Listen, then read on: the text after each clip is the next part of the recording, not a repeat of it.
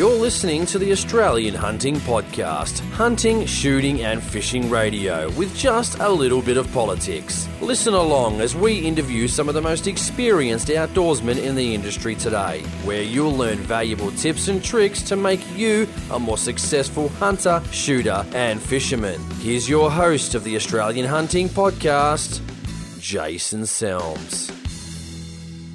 Welcome back to the Australian Hunting Podcast, Hunting, Shooting, and Fishing Radio. I'm your host, Jason Selms. Pleasure to have you back with us again, joining me on episode 43. Uh, on episode 43, today I'm talking with Michael Guesty Guest about fishing with lures. Now, Michael, uh, or Guesty, we call him Guesty that's that's what most people know him as uh, is the host of Real Action TV, a fishing show which you can also see on YouTube as well. Uh, Michael is a mad keen fisherman and also a very, very keen hunter as well. And uh, we had an awesome chat about lures, uh, poppers, uh, hard bodies, soft plastics, depths, jig heads, Australian uh, species to fish, and everything in between. And it was awesome getting Guesty on the show. Uh, Michael is also the host of the Summer 2GB fishing show on 2GB. Uh, the same radio station as Ray Hadley and Alan Jones, and uh, I'm actually I've got to I've got to send him an email about that because I'm not actually sure if it's coming back again this year, the summer fishing show. Uh, but it's been a long time 2GB summer fishing show fan. Um, you know he's on there hosting it, giving away lots of prizes, and there's also some great information. Uh, and it's a little bit funny too with him and the one iron going against each other. It is a quite a good show on fishing, and uh, I listened to it regularly and quite enjoyed it. So it was great uh, having Michael on the show to come and chat to us about everything to do with fishing lures. I mean, I've been fishing with lures off my kayak just recently, and I tell you what, it's been difficult trying to find the right lures, the right colours. And it was great getting Michael on the show to uh, you know, just give us a little bit more information about what works, what doesn't work, and his experience whilst being out on the water. So thanks, Michael, again for coming on the show. And hopefully, I'm going to have him on again in the near future because I do know he's a keen hunter as well. And uh, we did have a chat off air, and I said I might get him back on again in the future to talk about uh, his hunting activities. So again, thanks, Michael, and thanks everyone for joining me again this month. Um, I just got back from the rice fields uh, hunting ducks, and let me just say, I did make a video about it on my YouTube page. You can check it out. Uh, Rice Mitigation 2013. I uh, went with a couple of friends. Unfortunately, a friend had an emergency and had to leave after five days, uh, and I was with left with me and another friend, and we didn't shoot much at all. Uh, we shot about 15 birds in seven days. Uh, I was going to stay down there a bit longer, but just seems from my calls to other farmers, there's not many ducks in the area. So hopefully, there's other people out there uh, having success on the ducks on the rice, but Unfortunately for us, it just didn't work out this year. So hey, we're still got still got bought a lot of rounds home, and they'll go great to be able to use those next year. Um, some news that had just come up. Now I thought I'd wait until I record this podcast for a couple of days after I heard this information because I was a little bit upset. Now, if you go on the Australian Hunting Network, uh, the AHN uh, forum website, if you go into the uh, politics section, uh, you'll see that there's a, a, link from Tim, Tim New South Wales, who is the SSAA Media Communications Manager for the SSAA New South Wales. And uh, his forum thread on the Sporting Shooters Association New South Wales support of the Supplementary Pest Control Program uh, through the National Parks and Wildlife. The SSAA has in fact gone into partnership uh, with the SSAA to manage, or not help manage, or help go in conjunction with the National Parks and Wildlife Service on the three-year, uh, is it 12 or 14 national parks uh, program that which going for the next three years. And let's just say there's a lot of AHN people there that have really given it to the SSAA, and me myself, because over the last uh, six months since the suspension of state land hunting, there's been copious amounts of people, the Double uh, uh Sporting Shooters Association, SFP Shooters and Fishers Party, and all the organisations have been rallying around to send correspondence to their local ministers, uh, the uh, Katrina Hodgkinson, Robyn Parker, uh, Barry O'Farrell, to say they're not happy with the current uh, supplementary pest control program, and that was not what was with the agreement with the Shooters and Fishers Party. Uh, and we were told not to support it. So that's what I've been telling all my listeners. I've had people write letters. We've spent hours and hours and hours on this for the SSAA to come out and say they're now going to be supporting the supplementary pest control program. And you, and of course, you've obviously got to be a member of the SSAA to uh, be in the running to be part of this supplementary pest control culling program. Now, a lot of people are saying it's not hunting, and I agree. This is not hunting at all. It is a supplementary pest control program where the National Parks and Wildlife Service will be telling you where you can hunt, how you can hunt, where to sit, when to load your firearm, what time you're going to get up in the morning, daily briefings and everything in between. And I've been a non supporter of this. I want it to die like it should. But unfortunately, now the SSAA has thrown their hand up to uh, support that program. And you've only got to go on AHN to see the massive disgust with the SSAA from the members of AHN. Uh, I'm very disgusted with it as well. And I've always found, I've had, a lot of you may know, if you've listened to previous podcasts, you may know that I've had Diana Melham on my show from the SSAA. Uh, I've always found herself and Tim, the communications manager, to be fairly good people, reasonable people. And I'm not sure what's in it for them. Is it purely a moneymaker um, to get more members? Uh, I don't know. And it seems to me like I, I posted a, a forum uh, link on there, or actually about my opinions, that I think this is a bit of a double edged sword because, on one hand, if it fails, the government can then say, well, it's failed, so therefore it could be the end of public land hunting in New South Wales. But then on the other hand, if it's successful as a pest control culling program, they could, we, we don't know, they could change forest to represent a pest control supplementary pest control eradication program. Instead of going out there enjoying ourselves because we enjoy to hunt, anyone who tells me I'm doing it just for the, the, the conservation is absolute rubbish. I do it for that. I do it because I enjoy it. I do it because I can get meat and I can take trophies if I so choose. This pest control, supplementary pest control program, you won't be doing any of that whatsoever. You will shoot the animal, it will stay where it lies, dead right there. You can't take meat and you can't take trophies. So, again, I wanted to reiterate the SSAA listening to this. This is not hunting. Anyone who thinks it's hunting is completely kidding themselves, and I will not be a part of it. I will not support it and I hope it dies like it should. It should be, and don't get me wrong, I'm a massive, so I'm an R license uh, holder myself. I'm a big, huge supporter of national park hunting, and I'm a big supporter of state forest hunting in the original model that it was supposed to be under the arrangement from the O'Farrell government. 78 national parks, unsupervised, run by the Game Council, in the most fantastic safety record on history in any public land hunting uh, arrangement anywhere in the world. Let's not forget that. The best program in the world uh, and the most successful and the most safe in the world. So I'm not going to go much on about that because. You know, I know the SSAA supporting it. There's not much I can do about it now. Uh, they've said they've had about 150 members that support it. Well, you know, out of 50,000 members, and they're crowing about 150 members supporting it. Well, you know, you know, again, 48,000 of them are, are apathetic because you know, they're just using you know, the agency for a genuine reason. And this is what I'm saying. People need to get more involved. If you're unhappy, email Diana Melham uh, she's the executive director of the SSAA New South Wales, or email Tim and express, express your uh, discontent with the SSAA's decision to support the National Park Supplementary Pest Control Program. People may not agree with me, and that's up to you, but I agree this is you know, asking for disaster and failure, and it's not going to be the right way to go about it. I guess time will tell, and I could be wrong, and I'll be happy to admit I'm wrong in the future if that changes. Uh, what I wanted to say too, if you want to check out the Australian Hunting Podcast, you sure can go to australianhuntingpodcast.com.au. And what I, what I did want to say too is I actually changed or I dropped my AussieFeralControl.com.au website. No, it's not gone. I've just reintegrated it over the next few uh, next few weeks. I'm going to integrate it into the AustralianHuntingPodcast.com.au Facebook page. I just want one central point where I can write blogs, edit, review, add episodes without having to upgrade and update another website. So I think I've already got it on there. If you go onto the AustralianHuntingPodcast.com.au page, click on business, you'll see the Aussie Feral Control. And there's going to be a few updates to the website over the coming weeks as well. Uh, and again, if you're looking, you want to help out, you want to write reviews, you want to write up hunting stories, please email me because, again, I do this on my own and need all the help I can get. And if you want to be a part of the show, certainly please send me an email. I can add you and you can actually start writing blogs, reviews, hunting stories uh, whatever you want, and that'd be greatly appreciated. So the Aussie Feral Control website is now gone and uh, has been put into the AustralianHuntingPodcast.com.au page. Uh, Facebook, Australian Hunting Podcast. If you jump on there, please come and join us. There's almost 3,000 members or likes on there, and we have a competition running until the end of, I think it's December 20th. I did load it up today.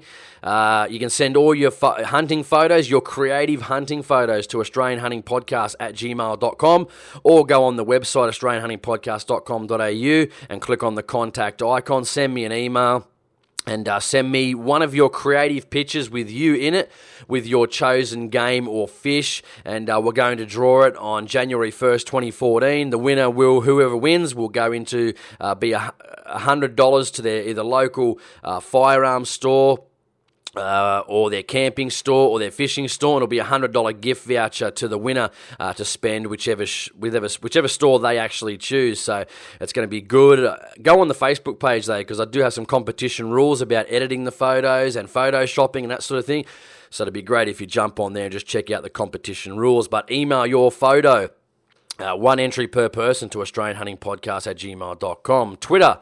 If you want to follow my Twitter feed, AH Podcast, follow my Twitter feed. Again, the email, Australian Hunting Podcast at gmail.com if you want to help out. You want to tell me how good I am, how bad I am, or you got some ideas for the show, please certainly send your correspondence to the email. Uh, please jump on iTunes as well and rate five stars. And please also leave a comment. If you're listening right now, jump on iTunes. It'd be greatly appreciated if you could leave a comment and rate it five stars. Thank you very much. Uh, Stitcher.com, we're also on Stitcher.com. So if you're around the world, you've got a Wi Fi connection, you'll be able to listen to the Australian Hunting Podcast anywhere in the world. Share the Australian Hunting Podcast with your friends and family, that's always appreciative. And uh, go to AustralianHuntersInternational.org.au. Uh, one of our supporters and sponsors of the show.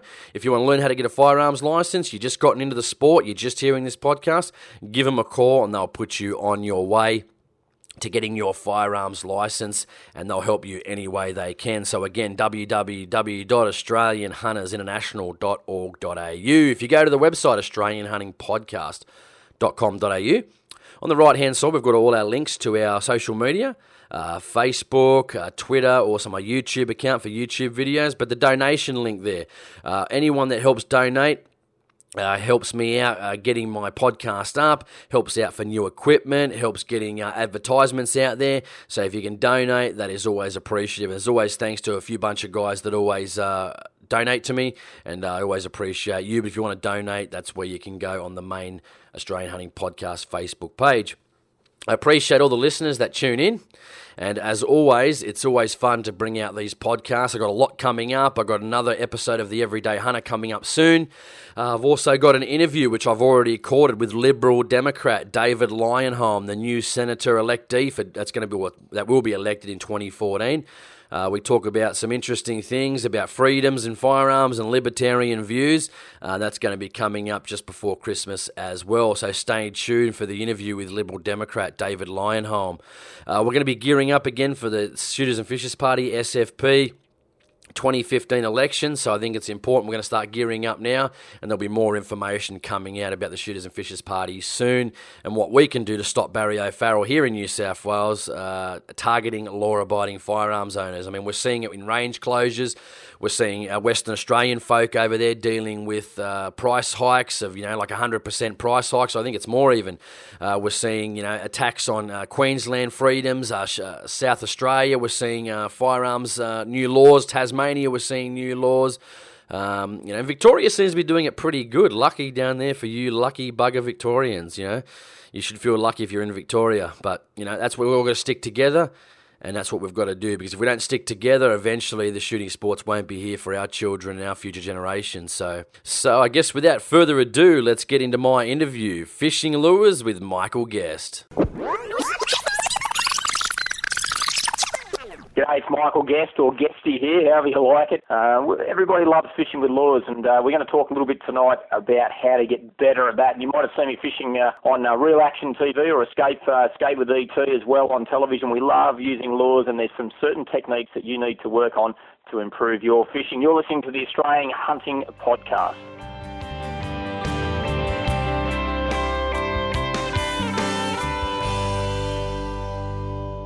Michael Guest, welcome to the Australian Hunting Podcast. Thanks for coming on the show with me to chat to us about how to fish with lures today. Appreciate it. Oh, no worries, Jace. It's uh, mate, I'm a pretty passionate fisherman at the best of times, but uh, certainly love uh, to be fishing with lures. And if the listeners, you know, if we can help the listeners improve their lure fishing, then uh, yeah, let, us go right ahead. Absolutely. I guess speaking about that, for people who don't know who you are, can you tell us a bit about yourself and how you got a passion for fishing? Was it a family tradition, or how did you get into it? Yeah, look, I I started like a lot of people with uh, with my dad taking me fishing. I've always been a keen fisherman. Uh, I've got three brothers, and and I'm, I guess I'm the only one who's right into the fishing. So it's funny how uh, you know the water and that aquatic envi- environment affects people in different ways. But uh, I started when I was probably three or four years old, and and uh, I can remember when my dad used to take me out in uh, in little tinny out on Lake Macquarie when I was a young bloke, I could hardly sleep the night before. I'd be that excited when we go handlining with, uh, you know, with the with the handlines chasing a few leather jackets and and flathead and really anything that'd jump on there. But I know we used to use uh, the old Snappy Tom cat food pilchards and we'd punch her a few holes in a tin of that and drop it over the tinny and shake it around and, and get the fish about. So um, I guess I started at a pretty early age, that's for sure. Absolutely. Can you tell us about some of the you know, TV and radio shows you've either hosted or presented on, and uh, how how those opportunities came about? Yeah, look, I guess well, my background originally is as a professional rally driver, and that's where um, where my media exposure came from in the first place. And uh, I guess you know it depends whether it be rugby league or motor racing. Uh, it, always helps if, if you've got a little bit of a profile, and then you can move sideways in in uh, the television industry. So for me, I sort of kicked off with that, but I've always been a mad keen fisherman, and then I started off doing. Um, uh, a lot of work with uh, with Pure Fishing in Berkley, and and uh, a lot of work on uh, with their Gulp product and introducing uh, snapper soft plastic fishing into New Zealand. Heavily involved with that, and then um, DVDs for those guys, and then that moved into um, uh, Fox fishing shows. You know things like uh, Jason Kennedy's fishing trip and um, and also Dave Buckfield's show. I did I did some work with those guys, and and um, and uh, also um, another fishing program that was on Channel 10 called Gone Fishing. Did that one, and then some stuff with um, uh, the fishing DVD with John Hankey does, which is which is a great publication, and then it went from there. And uh, I guess uh, ET contacted me here at one point after one of the, the big snapper comps up the road that we that we happened to win, and and uh, and then I, you know that that sort of started the Escape with ET thing that I've been doing for five years, and then of course this year Real Action kicked into gear, which is my new show. Yeah, yeah, no, good stuff. I guess with fishing becoming more and more popular, you know, with boats and canoes and kayaks, land-based fishing available, is there any excuse why people can't really get out there and just catch some good fish? Oh, look, no, no excuse. And I think that that's the, the, even uh, you know I've got a sea-doo and I fish off that as well. Um, so a jet ski or a sea-doo. Yeah, I've seen that. and I, yeah, mate, it's a, it's a sense a bloody fast way to get around. There's no doubt about that. But I think um, the fact that uh, you know a lot of people living in in the city now, um, they don't have a lot of room, and things like as you said, kayaks, canoes. Uh, even the Sea-Doo, they don't take up near as much room as what a bigger boat does, and, and they do let you launch from, from any old place. You don't need a, a traditional boat ramp, certainly for the kayaks and canoes. You know, Sea-Doo's a little bit different, but you can you can see a spot that you like, looks good, and as long as you get to the water's edge, if you can slide a kayak in, it's amazing where you can explore. And as you said, there's really no excuse these days. I think there's a lot of there's a lot of really good information on the internet. Uh, certainly, I've been involved over the years with the Fishing the Edge clips that we did to try and help teach people catch more fish and show how easy it can be. So, mate, you just got to get out there and, and start casting. I know. I was, I was, when I used to listen to you on uh, 2GB, I was with the, with the one eye, and I remember you always used to talk about kayak fishing, and probably was it last Christmas? I think yeah, I went down to Mallacoota, which is a tremendous place to fish, I can tell you. And uh, I saw a lot of guys on these kayaks, and, I, and then I heard about it on the summer show last year, and I thought these guys are out in canoes and kayaks and enjoying it. And I didn't really want to sort of purchase a boat, so I ended up purchasing a uh, Hobie kayak too. And I, I love the thing. I purchased it about four weeks ago, and I've been catching a few fish so far. So well, definitely a good way to get around with a sort of minimal expense too. Oh, exactly. Look, it's it's a much cheaper option, and uh, it's good exercise too. Whenever you're out on the water, whether you've got a pedal powered one or you've got yep. a paddle, uh, it's good exercise. Um, it's a stealthy way to sneak up on fish, especially in really shallow water where you're not disturbing them with any with uh, an outboard motor or even an electric motor. You can just sneak in nice and quietly, and uh, and certainly for things like um, bass and whiting on on poppers and bream on surface lures and and even flathead right up in the shallow country, it's a, it's a fantastic way to get right in close to them. Absolutely, love it. Tell us about some of your favourite types of fishing that you enjoy, and also what are your favourite types of fish to catch. Uh, look, I, I, dead set, Jason. I'm, I'm happy to catch a garfish off the wharf or a, uh, or, or chase a barramundi, or I've done a lot of game fishing for marlin, like teasing marlin and, and switch baiting them and, and uh, skip baits and lures. So um, I, I guess I like the visual aspect of fishing. So for me, anything pretty much on the surface, I'm, I'm, I'm really happy to cast a fly.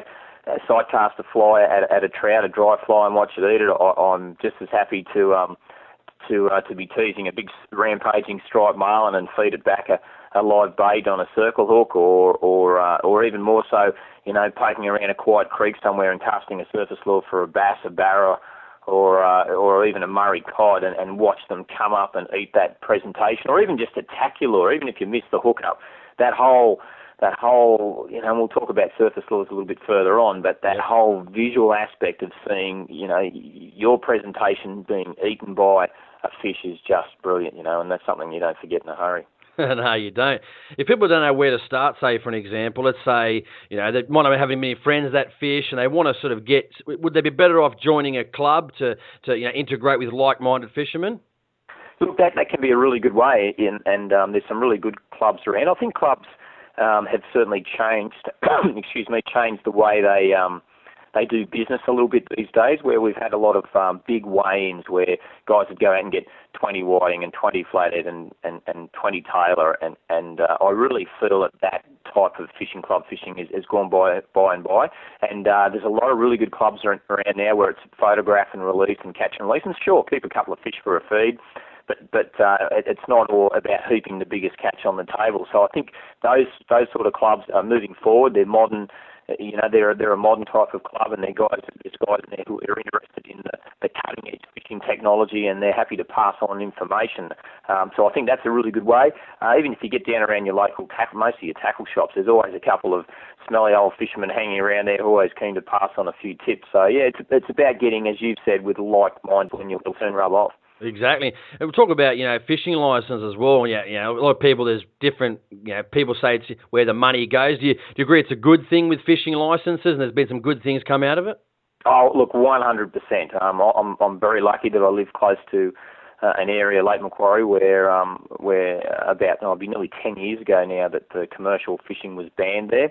And I've also fished a lot in uh, St George's Basin, south of Sydney, where the commercial fishing was banned. And to see yep see the difference. And what you've got to remember is that all came about through a New South Wales fishing licence system where we were able to um, borrow some money as a group and then buy out the commercial licences, the existing licences, and create these recreational fishing havens. And that was all about the licence. And people tend to forget that sometimes. And um, and uh, we've got artificial reef systems going in, um, all to help um, promote recreational fishing. So 100% for the license, and you know all the listeners out there, if you haven't got one, go and get one because it is really, you know, I'm, I'm really proud of where, where we've gone and where we've come from, and uh, just to see the quality of the fish and, and the way the fishing bounces back uh, once uh, that extra pressure's taken off, it is just amazing.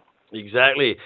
Guesty, some people say, you know, that lures, mate, they'll never be as good as live bait. Is it true, or is there certainly a place for lures, say, in a fisherman's tackle bag? Oh, look, 100%. I'm, uh, I guess uh, I'm, the, I'm the, probably the wrong person in that department to ask, but I'm such a mad keen lure fisherman. I love fishing with lures. But in saying that, I do, and you know, people who watch real action on TV will see me using bait in different situations, and and uh, you know, we still use a lot of live, big live baits when I'm fishing for um for mulloway at certain times, or we'll use live beach worms and different baits off the beach to catch catch them there um, you know, uh, baits for, for bream at night and also for whiting on the sand flat. So I still do a fair bit of bait fishing, but there's something special about about uh, you know going into a tackle store or getting online, looking looking at uh, at the lures and getting some information from from some fellow fishing mates and saying, okay, I think yep, that looks like the lure, and then you put it in the water, you create the action with your technique, and and uh, and and tricking a fish to eat it, thinking it's a live, some type of whether it be a live fish or a worm or a crayfish or whatever you're trying to um trying to recreate. And look, I had my young bloke out the other day again, and he's he's only a, he's only a young fella, and, and we've been using soft vibes for flathead, and he got his personal best flathead the other day, and he's got the technique down pat. And it's amazing, even with the kids, once they once they know just how fast to twitch the rod, and they can they can see the whole process work, where they they learn quick, and, and that's what lure fishing's all about. Yeah, speak to us about that too. Next question, we'll go into lure types, but let's talk about you know, the live bait, you know, say versus dead bait, say versus lures. Just tell us a bit about that. You know, most you know, most popular, most successful. Does it all really work together? Tell us a bit about those three. Yeah, look, I'd, I'd say, you know, live, live bait, excuse me, Jason, live bait is pretty hard uh, to beat at, at, the, at the best of times. There's no doubt, but it is it can be very expensive to buy. It can be almost impossible to catch at times. It depends what, what you're trying to do. And and a good lure fisherman and somebody who practices lure fishing can generally get as many, if not more, bites um, quite often with with with a lure. And what you've got to remember, let's say, for example, we want to go and have a fish for a flathead, and um, and we're going to use live bait or we're going to use lures. So if we're going to use a live bait, there's two ways we can do that. We can anchor up and we can have a live potty mullet, let's say, or a live prawn, and we can pin him pin him uh, through the back and, and sit at an anchored spot where we think the flathead are going to be, or we can drift slowly drift across an area. If there's no wind, you can even drift them along with a, with an electric motor if you want to get really tricky. The great thing about a lure is that you can broadcast all these casts out. Now, if you had a live bait and you're going to cast one right out and slowly wind it across the bottom and then cast it out, eventually the thing's going to die or it's going to get dragged backwards or it's not going to like being cast. And that's a great thing about a lure is that you, you, you, you're uh, farming the area. You, you're really um, progressively working across a patterned area. And if you've got a couple of guys in the boats and you're casting your lures out, you're covering a lot more ground. And once you find the fish, you can stay on them. So so lure fishing against that type of live bait fishing, I, I think, um, has a, you know plays a big big uh, a big part in catching more fish and certainly progressing over the area. If we were say we're chasing a kingfish uh, down, down out, out wide in the deep water, yep. and uh, and I've had situations where I've dropped a live bait down, say a live yellowtail, and the kingies actually won't even eat it. You know, they'll swim up, have a look, they might belt it, but they're really not interested in eating it. But you put a knife jig down, so a big 400 gram, 300 gram knife jig, and work it really erratically. They'll they'll smack it nearly every time because it's got more action than a heavily weighted live bait that's got a big snapper lead underneath it. The live bait's just pinned there and slowly moving. And it's that speed and acceleration, that extra speed and acceleration, sometimes will work even better than a live bait. Mm. Dynamite, tell us about some species we can expect to catch in coastal waterways here in Australia. Oh, look, I think we are just so rich, amazingly rich in in uh, what we can target. So, uh, you know, from from way down in, in Tasmania where we've got uh, you know some of those massive big black bream and some fantastic trout fishing, and then all the way up the coast. And certainly, I think people who are lure fishing, they really, I guess the traditional fish that we start off with is the humble flathead, which is uh, one of my favourites. And and uh, you know to try and to, to get a flathead up around that 80, 90 centimetres and get mm. a photo and let it go is just great. So flathead, flathead are great. Whiting on poppers has really kicked into gear over the last five or six years, and they are such an aggressive fish, and and uh, people, if you haven't done it before, get out there and uh, get some little walkers or poppers for your whiting. That's fantastic fun. Tailor, Tailor are just fantastic on surface lures. Big Tailor are just amazing on big stick baits cranked across the surface. Tailor are one.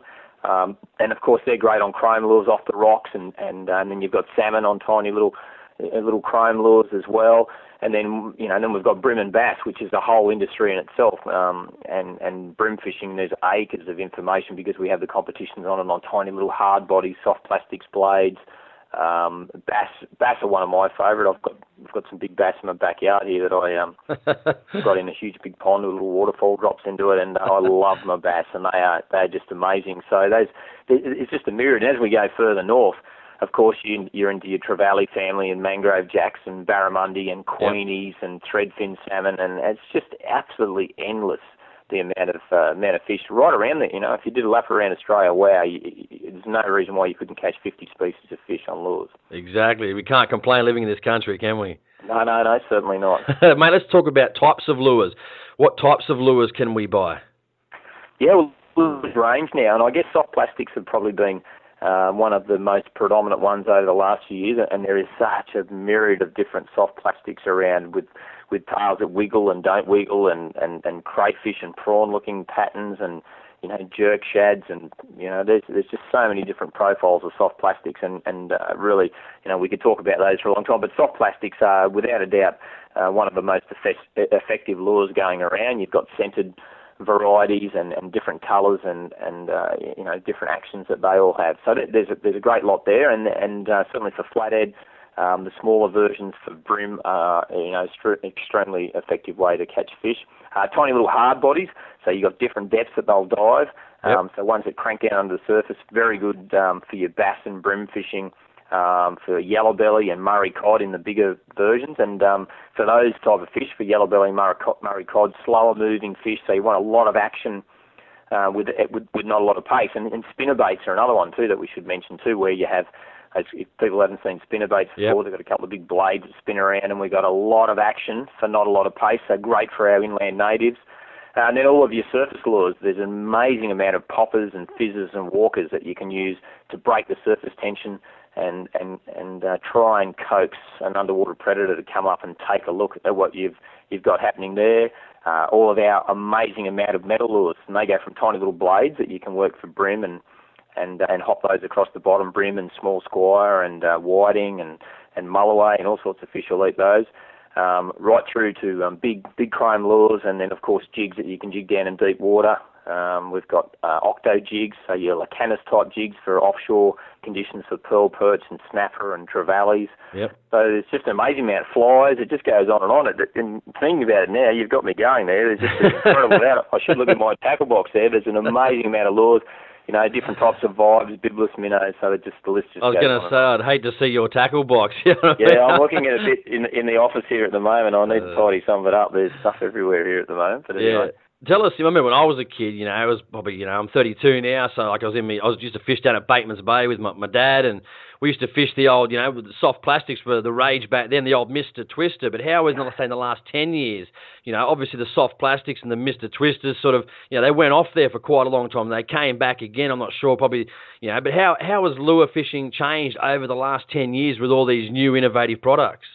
Yeah, look, I think I think the lures have changed a lot, but it's the the gear that we use to cast the lures has changed and made things a lot easier. So we've got you know super high modulus rods, you know rods with a lot of carbon fibre and graphite in them, so they're ergonomically easy to use, very very lightweight um, and, and quite stiff for their weight. So you can, and uh, when, with, in conjunction with a little spin reel and, and some polyethylene or braid line where there's no stretch, every little twitch and flick and sideways movement that you make with your wrist is now portrayed back down through the water to the lure, and that's been probably uh, not so much the lures, but the way we cast and and uh, and, and uh, make the lures work has been the one really big thing that has really brought lure fishing to life. And at the end of the day, a piece of hard plastic or soft plastic or metal or whatever it is, it's all about creating creating an illusion to the fish that that lure is alive. And um, as I said, polyethylene line and those light rods where you can really twitch them and, and get the thing to start to dance, I reckon that's been the biggest thing. Good stuff. I guess we'll talk about comparing bait fishing and lure fishing before. But let's say someone goes out, they're not that experienced. What should they use in any given situation? You know, should they look at the depth, location, target species? How do they know when they're going fishing what they, you know, what they should take out with them? And yeah. Yeah, look, that's that's it's a tough one. There's no doubt. oh, and I guess you, you've just got to you've got to think about the fish that you're going to target. And uh, I guess let's let's take one of the most one of the more popular ones, and let's say if we went for snapper. So if we're going to cut, we wanted to go and uh, chase some snapper on soft plastics. You know, seven-inch jerk shads are probably the the go-to the go-to lure these days um, for snapper. And, and my arsenal would certainly include some of those.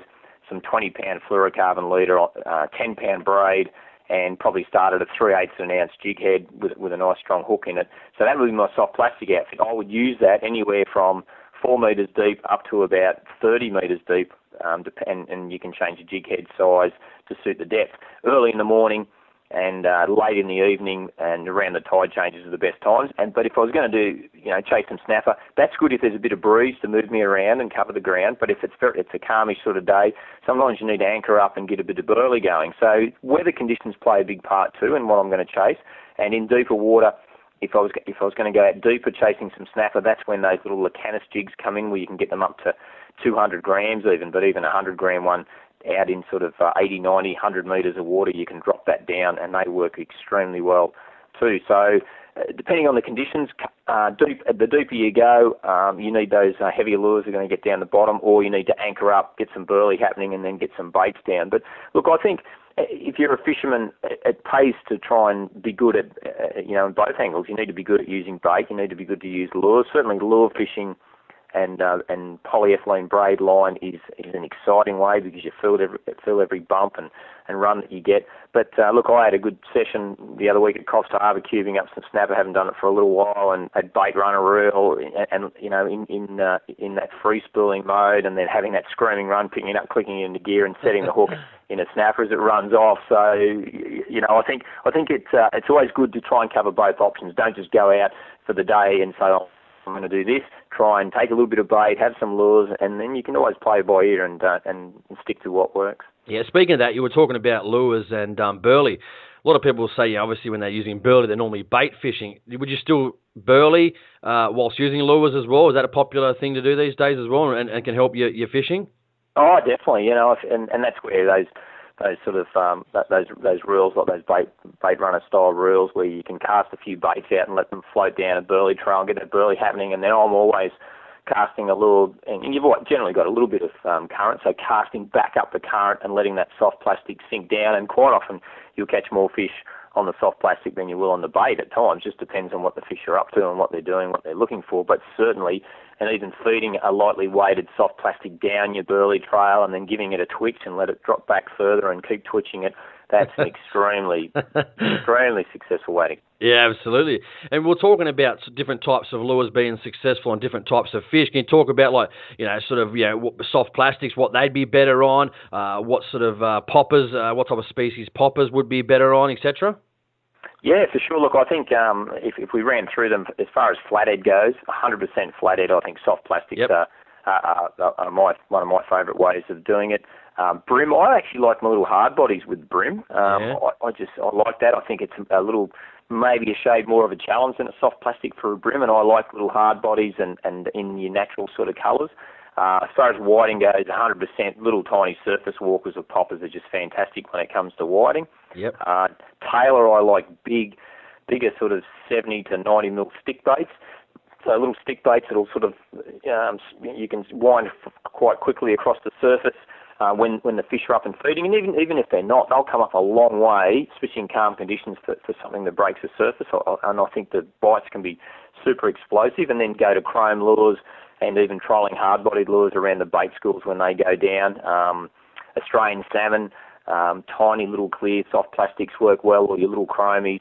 And uh, in the estuary systems, I'll even take bigger stick baits at times as well. Um, bass fishing, it's got to be surface for me. I just love catching bass on poppers. It's just an insane way to catch them. I think it's one of the better ways, and quite often you'll get the bigger fish on surface lures, but otherwise, bibless minnows like Jackalls and uh, are pretty hard to beat uh, on your bass and a good way to find them. Um, Murray cod, yellow belly, uh, spinner baits are a really good yep. way to, to catch them, and I think that you know they're they're pretty um, hard hard to beat. Uh, as far as um, you know, some tougher fish like mulloway, um, soft vibes and big soft plastics are probably the go for mulloway. Mm. Um, if you haven't caught a mulloway, no, a little still haven't caught one, Guesty yet. Still trying, still trying. You, you, you got to get it. You got to get out there and do it. I got another nice one the other day here about nearly 10 kilos only on the four pound gear, and that took me about 40 minutes to land. But soft vibes are really hard to beat. But they're, they're, they can be a tough fish, but you need to fish those lower light conditions generally for them. So um, there's, there's a few anyway to start. Absolutely. What colour lures work uh, well, say, in the estuary, you know, and coastal species in Australia? If we go dark colours, bright colours, a lot of people say, you know, uh, you know, a darker colour for certain you know, conditions of the day, overcast. Give us a few tips to the listeners that'll be able to help them out in choosing sort of colours uh, for those types of lures. Yeah, look, at the moment, well, we've had um, probably a quite a long period without a lot of rain. The water up and down the coast at the moment is quite clear, mm. and uh, in that clear water, I really do think like natural col- natural colours and clearer, clear colours. So if you've got a soft plastic little one that's that's almost sort of partly see-through or, or is clear, I think works much much better. Uh, I do like uh, any of those natural clear sort of colours in that super clear water. If you're fishing dirtier water, then you can bring in your brighter chartreuses and, and, and your hot pinks and some of those colours uh, are better when the water's got a bit of colour in it and, and uh, dirtier water. And then, of course, if the water's really dirty, anything with a bit of a rattle in it also helps. Uh, as well. Um, as far as surface lures go and you're fishing low light conditions, I like blacks are pretty hard to beat because uh, uh, even though they're harder for you to see on the surface, they create a better silhouette on the surface, that dark colour. So I think um, blacks for, for bass and, and cod and things in those low light conditions are, are pretty pretty tough to beat. But um, I think a lot of it's to do with what you have, get confidence in. And if you find something works, then then stick to it and have a think about why it's working. And, and you might find that in you know a different water quality situation that another lure will work. Um, but but a lot of it, I think, it catches. You know, a lot of it, uh, it's all about catching the fishermen more so than the fish. Sometimes with the thousands of different colours. But I, I do like natural coloured lures, bream, bream especially, and uh, and bass tend to like the greens and the and uh, the olives and the browny colours tend mm. to work because you look at their food sources, generally those colours, and, uh, and and they can be a, they can be a tough one at times. Absolutely. Let's talk about size lures. I know when I was down in Mallacoota last year for Christmas, I think I had I was trying to go big. I had like an eight inch. I think it was gulp, and I ended up catching. I think the actually the the flathead that jumped on was uh, bit, uh, uh, just uh, smaller than the actual eight inch bait. So is that a bit of a gimmick? You know, a bigger bait's going to catch bigger fish, or it's not really? Because I've seen people catch big mulloway also on, you know, even those little Z Man two and a half inch grub type things. You know, in, in the motor oil types of colours, the brown. So does it really make a difference? Oh, look, elephants eat peanuts, and that's a that's probably one way to look at it. And you will catch some quite big fish on on smaller lures, but quite often it doesn't work the other way so well. So fish like uh, whiting, bass, and bream, uh, generally you need to work in those smaller lures. And, and if your lure is a little bit too big, you know they might hit it and have a crack at it, but the hookup rate will be down. You you you hook the odd one, I guess. But I really feel that um, at times um, that that can make a difference. And then on the other other hand uh, you can have fish uh, in winter time when the water's cold and, and metabolism of different fish are down a little bit, is down a little bit, and they're a little bit slower moving. They might make a bit of a rush at a bigger bait, and I've actually quite often found that for flathead, a bigger bait works slower in that colder water, tends to work a bit better. Where the flathead is a bit lazy, but he thinks, oh, that's worth a crack because I'm going to get a good feed out of that, and I can sit on it for a little while. So, mm. yeah, really, really does um, does depend on the situation. But I always would start smaller and work my way out rather than start too big. I, I think. Um, I said I've caught some massive fish on small lures, but I haven't caught too many small fish on great big lures. Yeah. Is there any different techniques, say, to fishing lures between like, your your soft plastics, your hard bodies, your poppers, etc.? Oh, 100%. Every lure's got its optimal um, optimal speed and twitching and and uh, and technique that, that's going to make it work the best. And, uh, and and that's part of lure fishing is working out. And look, I think there's no point tying a lure on, then casting it as far as you can, and, and then and then guessing if you've never used it before. You need to tie it on, have a look in a bit of a bit of cleanish water, and drop it over the side of the boat or off the bank or the jetty wherever you are, and and work it up and down, and and you'll see. Oh, okay, that's what I'm trying to trying to make it work. Because some lures have a lot of action, and if you work them too hard, you'll overspeed them, and they'll they'll, they'll spin out of control. Mm. Other lures like long, slender, soft plastic stick, you know, stick type type ones. Um, they they need they, you need to portray a lot of action to really get them to come alive. Little jerk shads and things. So you got to twitch them pretty hard and make them dance and and come alive. And then uh, little hard bodies and and different surface lures. If you try and crank them too fast, then then uh, they lose momentum and they they won't work properly, or they'll they'll start to swim sideways and they don't look natural. So every lure you tie on. Just need to have a bit of a look at it and, and, and work it out. And some of the little walk the dog type lures take a quite a, a special um, technique where you drop your rod tip up and down to get them to sort of walk side to side, and they're pretty impressive lures and can catch a lot of fish. But there is a little technique for each of them. Yeah, is there any uh, when you're fishing, say the tides, for an example? Is there any uh, better time to fish the tide with lures, or does it matter? Same with bait, or just all the same? Look, uh, lure fishing is no different to any any type of fishing. Bait fishing, you, you want to try and fish at prime times and uh, in and around any low light conditions, so sunrise, sunset, and your tide changes are all fantastic times to fish. And, and at the end of the day, there's no point fishing at four o'clock in the afternoon with the with the tide raging. If the tide change was at half past twelve in the middle of the day, you'll still get a bite around that tide change. And I think um, people forget that sometimes. And, and look, we're all busy, and we tended to say, oh, "I've got some time to go fishing, and I'll go." I'm a bit lucky where I can sort of look at the day and go, "Okay, I'm going to go and chase."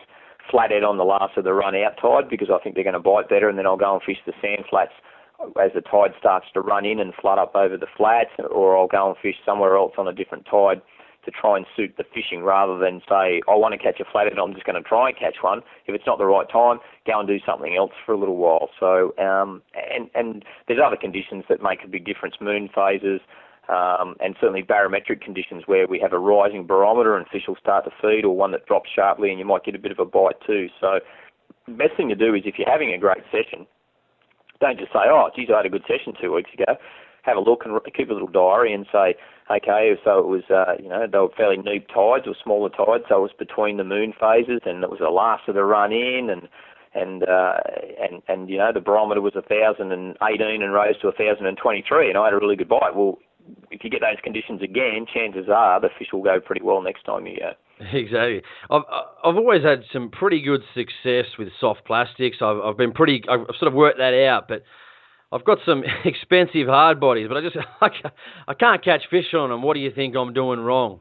Well, it sounds like you've lost confidence in them to start with, so that, that's that's never I'm a good thing. spending the big bucks, so I should, should work. Yeah. yeah. Look, one thing with hard-bodied lures is there's no there's look there's no doubt that some of the higher end Japanese hard-bodied lures definitely work better than, than some of the cheaper Chinese copies. There's, there, there, I don't think there's any doubt about that. Just the, the way they're finished, the, the rattles they use, yep. uh, the finish, the way they swim more than anything, just does does seem to make a difference. And and um, hey, if you can find a cheap little lure that catches fish, then good luck to you, and, and you should use it. But I think um, I think with your hard bodies, there's there's certain situations where they, they just come into their own, and you've got to try and find those and then stick with it. And um, uh, soft plastics are an easy thing and to go back to and keep using it. But but I think um, uh, your, your hard bodies, as I said, that there's situations, say bream fishing for for an example, and uh, if you've got a little, uh, you know, a little Jackall chubby or something that that'll, that'll yeah, dive that's down. That's what I got. yeah, and it might dive down, say a metre.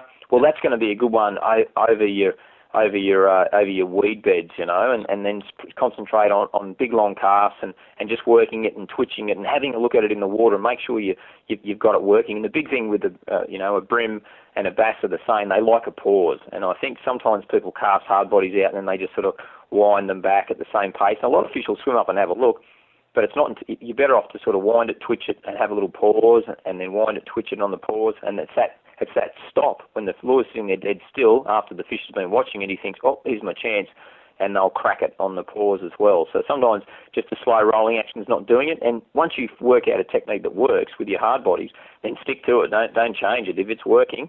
And I've seen it time and time again with a couple of blokes in a boat. One guy will be braining the fish, and the other guy's not. And it's only because of a small change to the technique.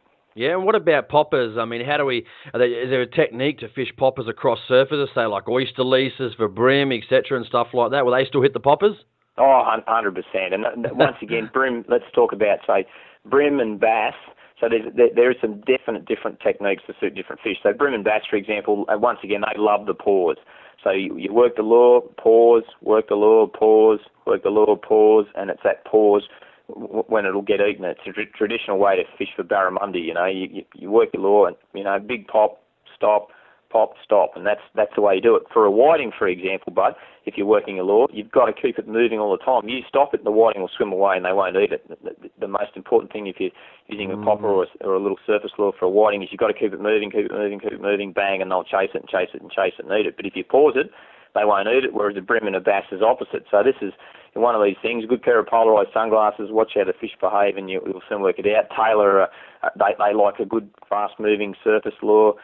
Um, giant trevally, you know, they, they like the thing to sort of move a little bit, but they'll have their days where they when they GTs will like to pop it to sit there for a minute and then eat it on the on the pause as well. So um, don't be in too much of a rush. Is the thing that I'd tell most people with surface lures. Uh, whiting is probably one of the main exceptions where you've got to keep that lure moving.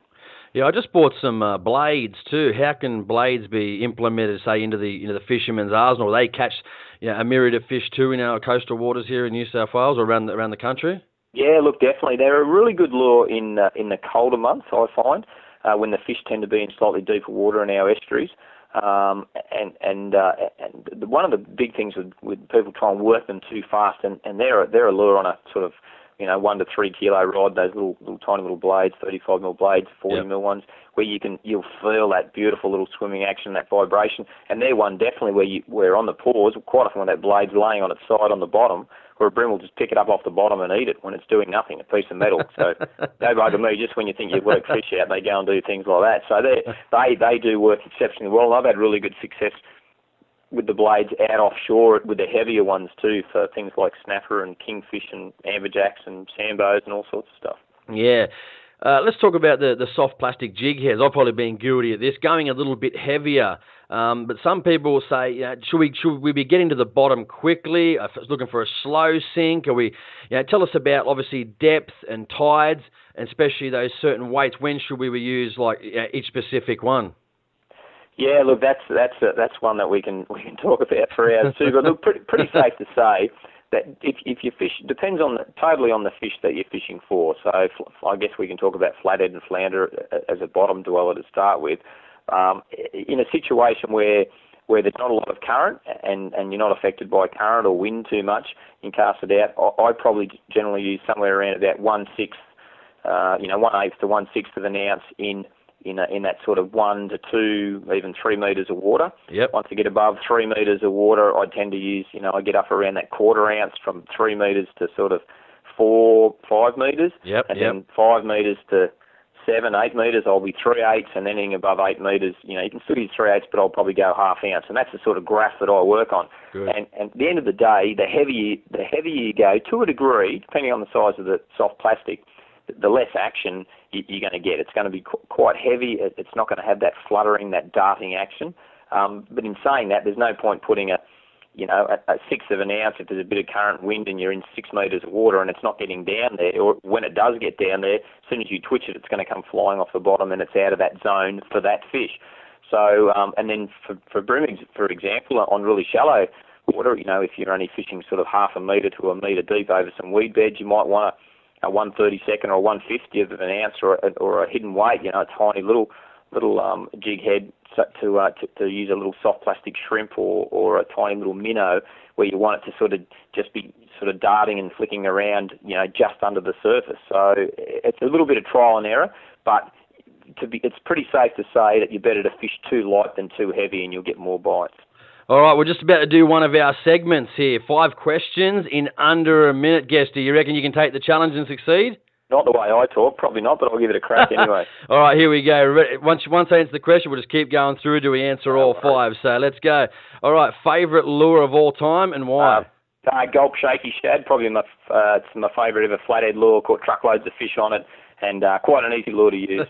all right, favourite type of eating fish and why? Uh, mangrove jacks, um, one of the Janet family, and uh, an amazing fish. Probably because I was starving to death camping way up north for a week, and maybe I appreciate them a bit more. But I reckon they're pretty hard to beat. favourite fishing, fresh or saltwater and why? Uh, gee, that's a tough one. Oh, Look, I like all of it. I'm not going to answer that one. I just love, as long as there's a fish involved, I could care less, and I just love fishing. Yeah, favourite fishing location in Australia and why? Uh, look, I'd have to say, I'd have to say the top end, uh, chasing barramundi. Uh, I just love the whole experience. Wild pigs, crocodiles. I'm a mag keen hunter, as you know, Yep. a- and I just love the atmosphere. And to cast into a snag, twitch it, and get a barra to bash your lure, mate, doesn't get a lot better. All right, most interesting or funniest thing that's happened to you while out fishing? Uh, took some guys out chasing marlin out out off here, um, and I and I ran the deck. I normally drive game boats. We caught ten marlin for the day. We got uh, the Grand Slam, a blue, couple of blacks, and seven stripes. The boys were on on the rod, and uh, the the actual reel broke. So uh, and I was up in the fly bridge, ran downstairs, stripped a heap of line off, cut it, retied it onto another rod, put the gave the rod back to the guy, and they went the hundred kilo stripe marlin in. 120, that's all right. I was still, uh, that was still pretty good. A minute and 20 seconds, not too bad. I didn't think I could make the minute. I knew I'd struggle there, Jay, so that's all right. All right, two questions to finish off. I guess, yeah, you probably just told us a bit of a good story there too, but I guess share with an audience one of your, you know, it might have been a personal accomplishment, doesn't have to be a fishing story, or one of your greatest times fishing, you know, and uh, a great day in the in the life of Michael Guest, and what was it? Oh, look, I, I've been pretty lucky where I've I've had I've had a fair few, but um, I've had some amazing days game fishing, and some of the things I've seen where I've had uh, we've had big big bait balls. I remember one day off uh, off Port Stephens here, and we had a big uh, a big bait ball of cowanyoung, so which are like a big yellowtail for the listeners who don't know. Yep. And we had uh, 11, 10 or eleven marlin, and they were blues, blacks, and stripes all swimming with their bills and and uh, and and their dorsal fins and tail fins out of the water, and we drove up to them, and I could touch them with my hand. Dead calm day, and they're just swimming around around this bait ball, and and I could actually pick a, a slimy mackerel on a circle hook up and throw it out there, and the snap swivel was still at the end of the rod tip, and the slimy marlin ate the slimy mackerel and just continued to swim round and around the bait ball, and we had to drive away to get the circle hook set, and then catch a hundred kilo blue, and then go back the ball and catch another one. We did that seven times and caught seven fish off the one bait ball. nice stuff, man. That's tell crazy us. stuff. no, uh, uh, you got the life, that's for sure. I guess um, uh, one question is: Is the the uh, Pertec Fishing Challenge going to be on again? Is it going to be on again this year, or? Yeah, look, every year it's getting bigger and bigger. We had seven and a half thousand keen anglers fishing it this year, which is just amazing. Raised a heap of cash for uh, the Prostate Cancer Foundation of Australia and gave away $140,000 in cash and prizes all on that one day. And it's just been such an amazing ride, and it just gets bigger and bigger. It's the world's biggest fishing comp, and we run the whole thing. Uh, my wife and I run it, and uh, yeah, we're really proud of what we've done there. And um, yeah, and it's great to see. And look, I know a lot of the listening uh, listening there at the moment will will, uh, will have entered it, and uh, look, I applaud them to, to get in and keep supporting it. Absolutely, get involved, everyone. All right, to finish off, Guesty, if people you know they want to find more about you, where can they go? Website? Can they got an email? They want to purchase products? Give you, give us, uh, yeah, just tell us about it. Yeah, look, it's uh, we've got um, the MGF or Michael Guest Fishing Tackle Store, um, and we're about to open another new one in, in Sydney, another retail outlet. But um, online, if you just Google Michael Guest Fishing or www.michaelguestfishing.com.au, and we've got uh, absolutely the most uh, competitive prices with anybody. And uh, and we offer a lot of information. You can get on there and click on your favourite species, say flathead, mangrove jack, luderick, and a whole heap of information and what type of tackle works best. And I think we do that um, better than any store out there as information we try and give back. Or you get onto Facebook and, and uh, happy to answer anybody's questions on Facebook, and I do a lot of that.